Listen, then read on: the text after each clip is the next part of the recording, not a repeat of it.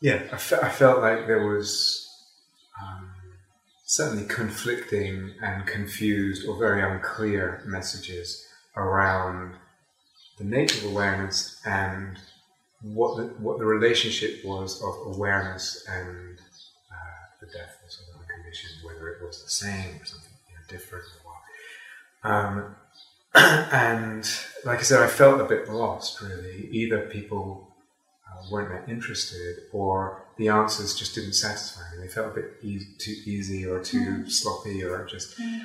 Um, and so it, it, it, gripped me in the context of not just because I was interested in, like people are interested in what is consciousness, I mean, I think that's interesting, but it was really to do with liberation and, um, and emptiness, you know, I, I wanted to understand. And, um, and I wanted to know, you know. So I think, and I had, you know, experiencing a lot of different states. So experiencing like the sixth jhana, or you know, infinite consciousness, or variations of that, like just a kind of vastness of awareness, or states where it feels like everything is awareness. You know, everything, inner or out. There's no inner or out. It's all awareness. This is awareness. You're aware. I, it's like, and thinking, is that you know? It sounds like when people, some people talk, it's like they're talking about that. Oh, so what? So now I'm just supposed to kind of stay here or something. Mhm. Um, And it still doesn't feel like freedom. it didn't feel like freedom, and it Yeah. didn't feel like it felt like there's, there's more, you know. Yeah. And um, are you sure you're okay? yes. Um, so, so yeah, there was a lot of frustration and questing, and sort of yeah, it's like a dog with something, you know, a bone. Let go. And um, I can't remember the exact order of things, but at some point, I something came together for me in terms of these two ideas of ways of looking and fabrication. And so this question, maybe it wasn't so clearly formed, but in, in hindsight, and I formulated it since clearly, it's like, let's just see what is fabricated. And don't put a, uh, uh, don't in advance put an answer on Yeah. what is and what Not isn't. know. Yeah, Let's yeah, not know. not know. Yeah. So I know when I have papancha, when I have like, Hmm. ah, I'm completely crazy and blah, blah, blah, and then afterwards I think, okay, a lot of that was fabricated, you know. And so, okay, so I know that's fabricated. Yeah. Let's not assume anything else. Let's just find out. Hmm. And then experimenting with this idea of ways of looking that basically you can, um, you can, well, um, if you're, you can regard meditation as the exercise of a flexibility of ways of looking. And looking meaning sensing and thinking and relating. Yeah? So I can relate to a pain in my knee, or I can relate to you. I can look at you. I can sense you and conceive you in all kinds of different ways, or myself, or my body, or the light, or time.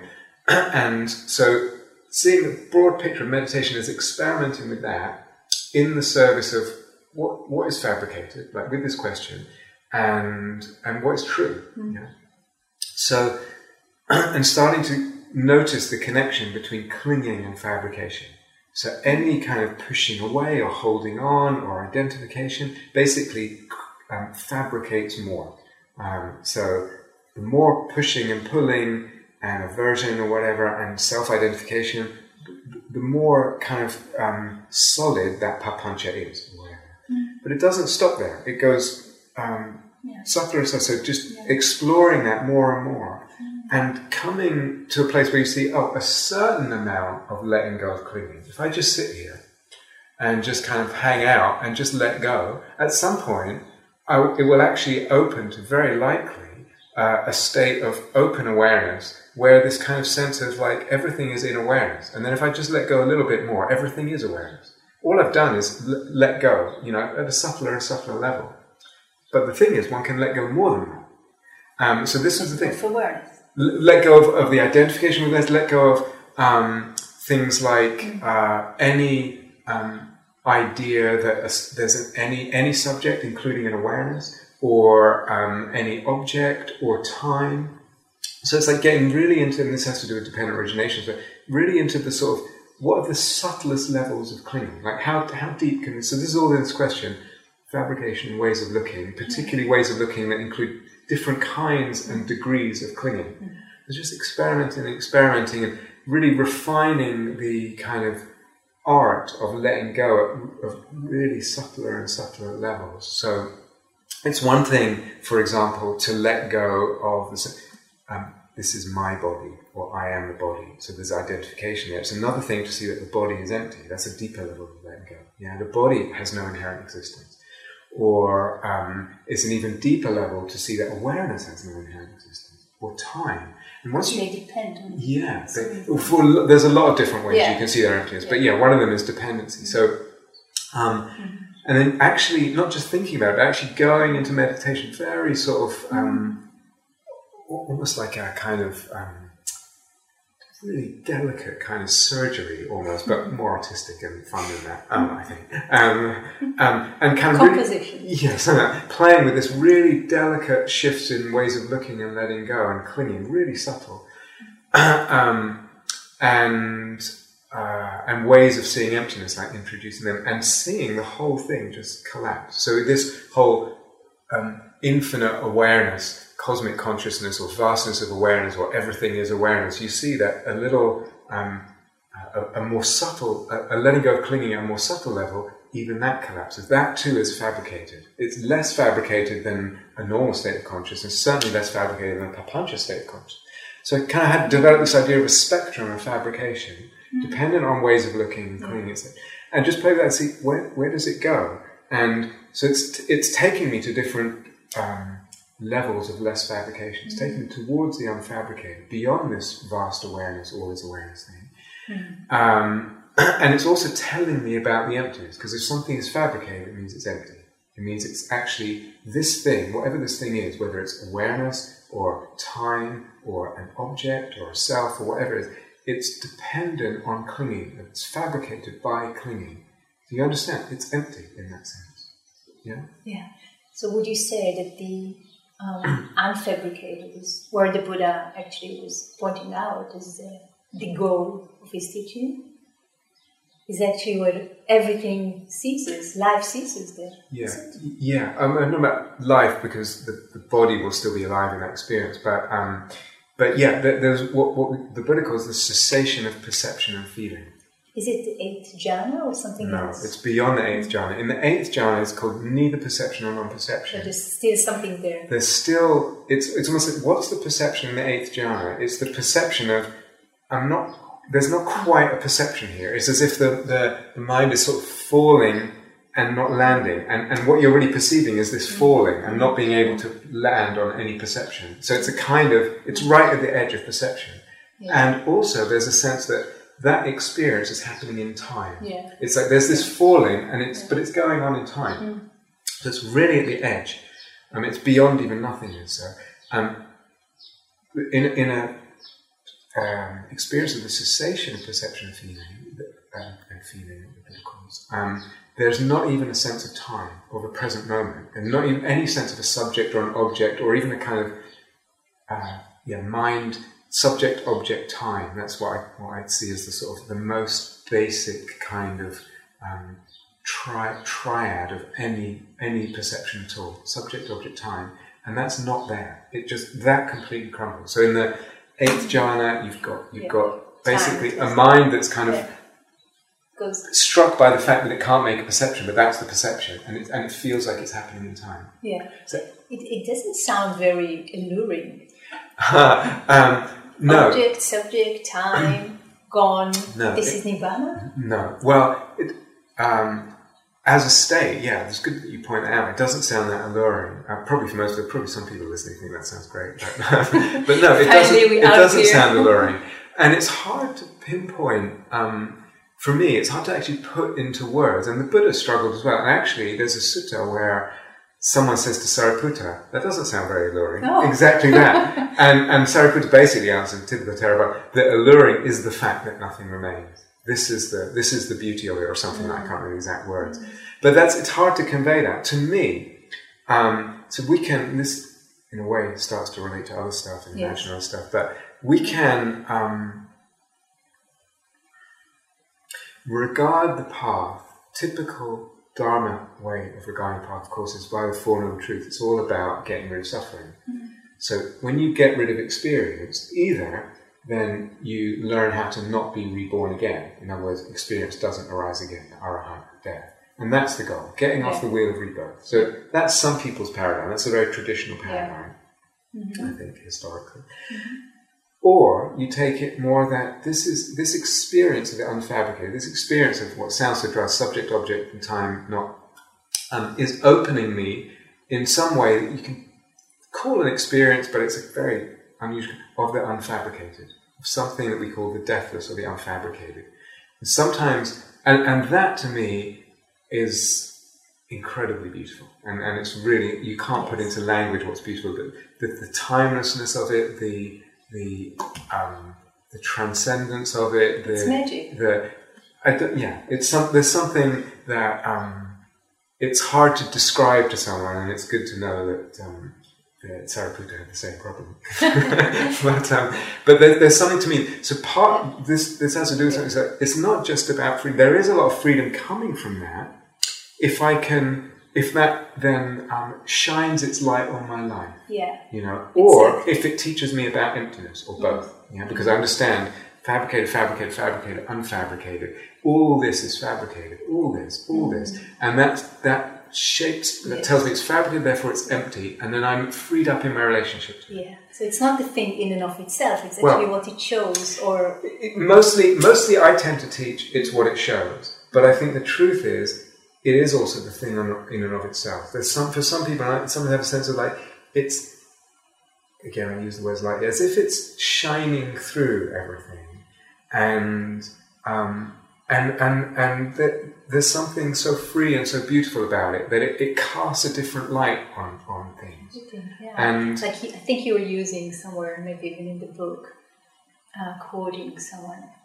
Uh, it's more amazing than the amazing, more uh huh, wonderful than yeah, I forget where that quote is. Yeah, um, yes, I can't remember where that Wow. quote is. Yeah, yeah. So It's hard to put it into words, of course, it's beyond, and the Buddha says it's beyond what you can put into words. So, but the other thing I wanted to say about it is what you just said, beautiful. So for me, it's also, and this doesn't get talked about a lot, so because Buddhists tend to always think about freedom from suffering, freedom from Yeah. suffering. So, not yes, talking about beauty. Exactly. so for me, there's Yes. an literally indescribable beauty Yes. in, in that, in the sense of that.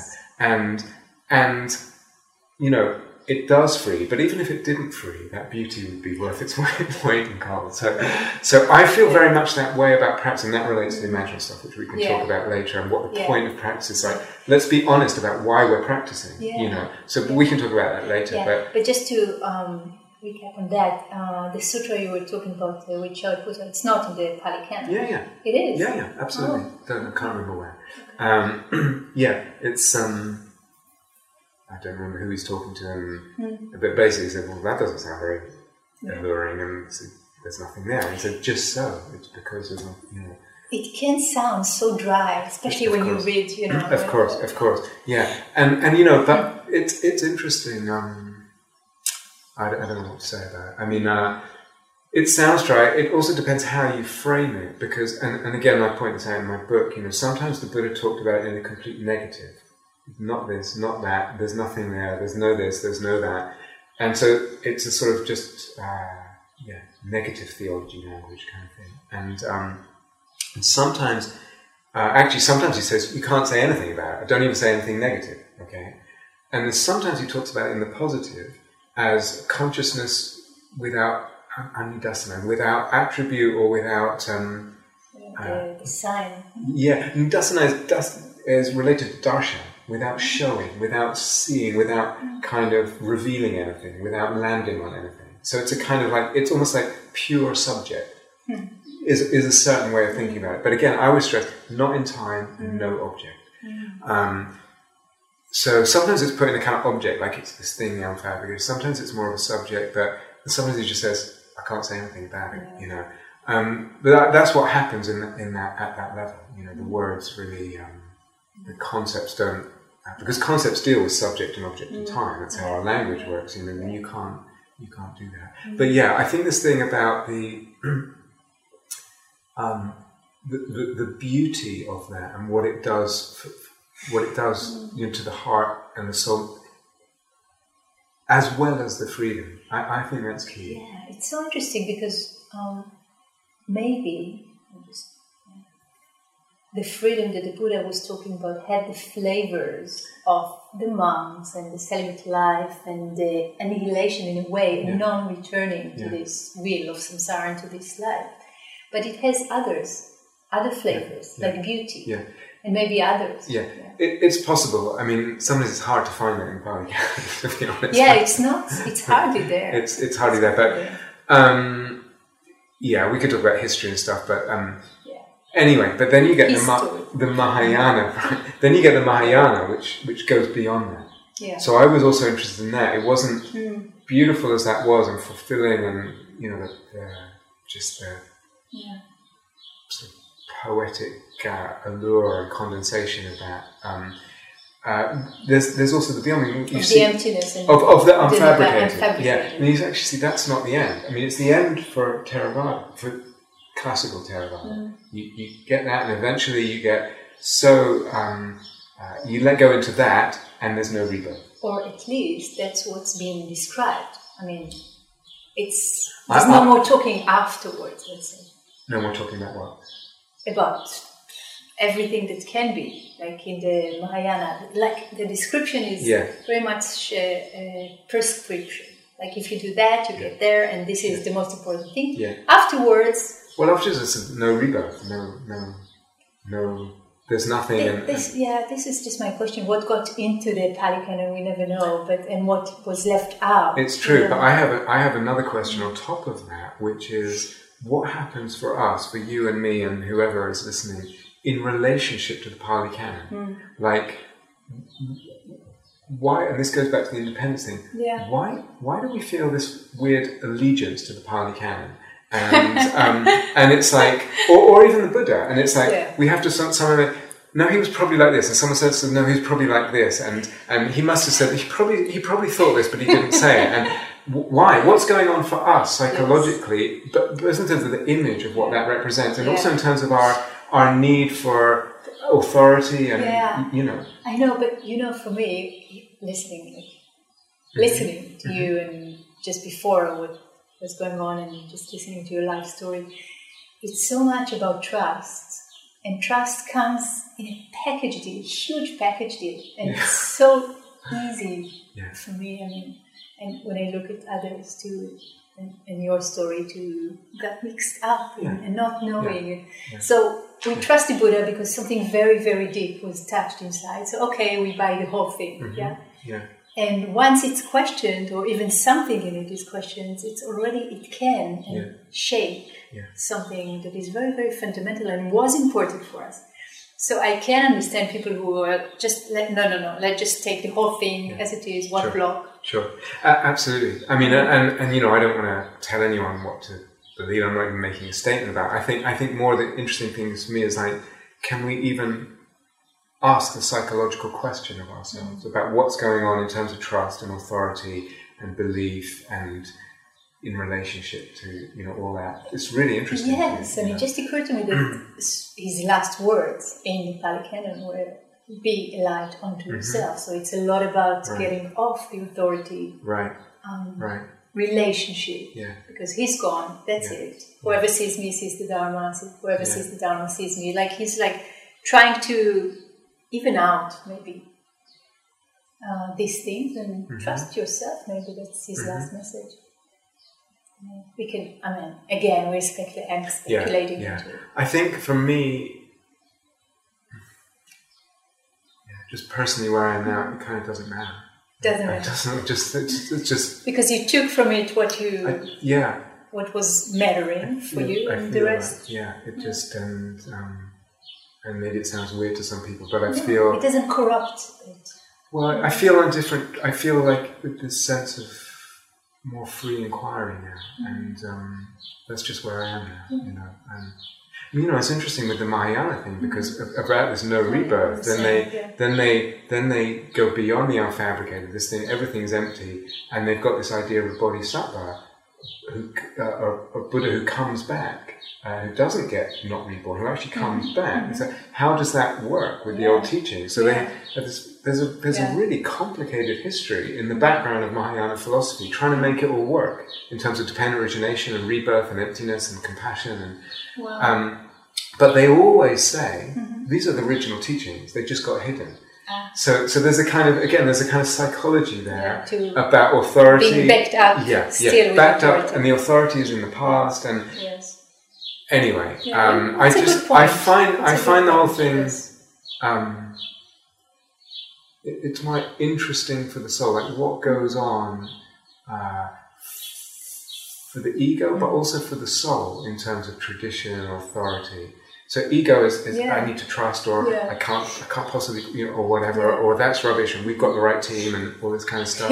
Um, but but the soul is something different in the sense, you know, we tradition is is is is a soul thing. It's a beautiful thing, you know, and our relationship to that, and how we how the soul sees the self in relationship to tradition, and and, and there's a huge scope there. So I'm just interested in that rather than saying mm. the Buddha was like this or he wasn't like this. Yeah. Or it's like yeah. it, it, it, seems to me it just seems a little silly now because there's other much more interesting questions about why do you even why do you even have that point of view or why is that so important to you or what's going on for you, ego or soul or attachment or know the soul is the more interesting one. But um, so that's just yeah. that's just where I am with all that. Anyway, so that unfabricated all that and then. Um,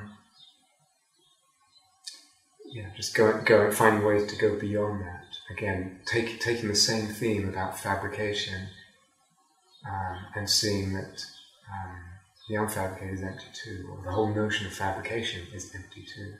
Um, if it's if it's something that happens in time and if it produ- doesn't produce real things, so it's almost like going. The whole thing gets not less dualistic, not fabricated, unfabricated. The whole thing becomes empty.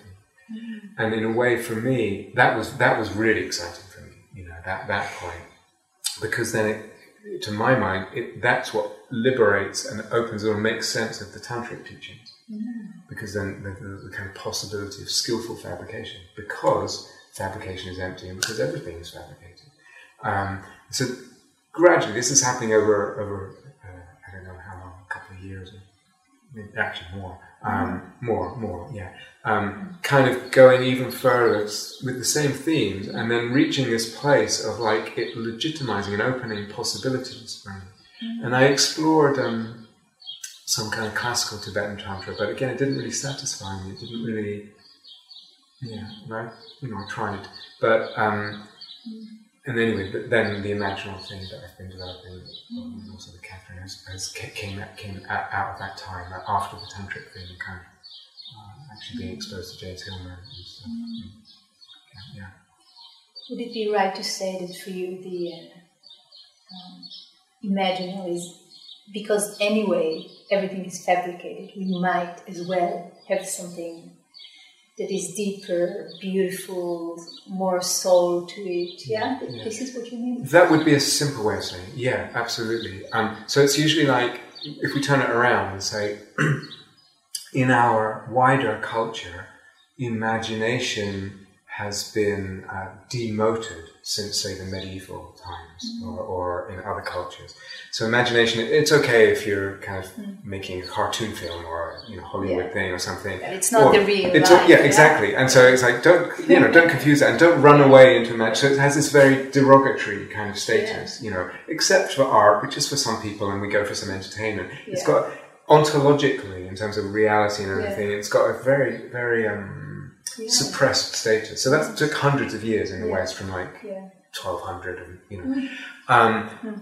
Uh, but but anyway, so if you if you kind of ask, if you let's say I was just happened giving some teachings on the imaginal, and some people really don't like it, you know, and what they try and articulate, sometimes what they really don't like is is this business about, but that's not real and, and then again, the usual. So what's real? Uh, well, the usual understanding for Dharma, because this is in Dharma circles, yeah. is when I'm mindful, I'm being with what's real. I'm yeah. being with what is. I'm not. I'm not fabricating, yeah. etc. And what I'm aware of is not fabricated. It's real. Exactly. Exactly. Uh, and all this is real, and imagination is something not real. Mindfulness puts you in touch with it, etc. So this is a kind of It's a um, it's a it's a kind of well established view that merges well with kind of typical secular modernist culture, scientific scientific materialism, and all that. You know that. Um, Yeah. I So- think you made a huge contribution with your talks, with elaborating and opening up so many avenues into just first be aware of it and then question it. Yeah, it feels really, really important to me. Um, thank you for saying that. I I I feel like I, I mean, you know, and I've admitted it.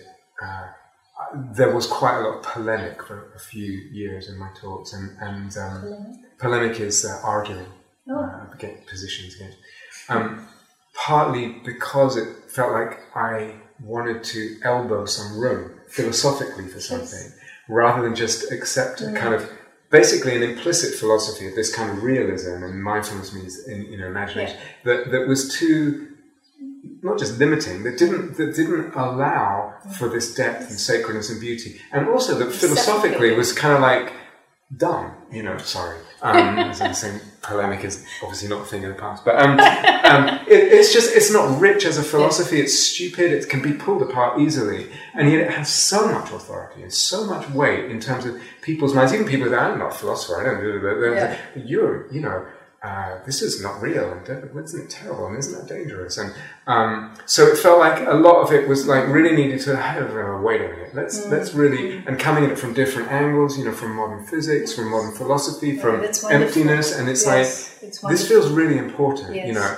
nowadays I feel share like um, thank you for saying because now I feel like I don't need to do that Yeah. I've done that We've done it. and now we can build on and if people Yes. want to argue they can just go back and listen to the talks I think it's very, very important because you point out something that, like, if the argument is no, no, this is not real and even dangerous, well, have a look at what's real Yeah. and go back into Yeah, your yeah, author- exactly. authority to Yes, even precisely. question it.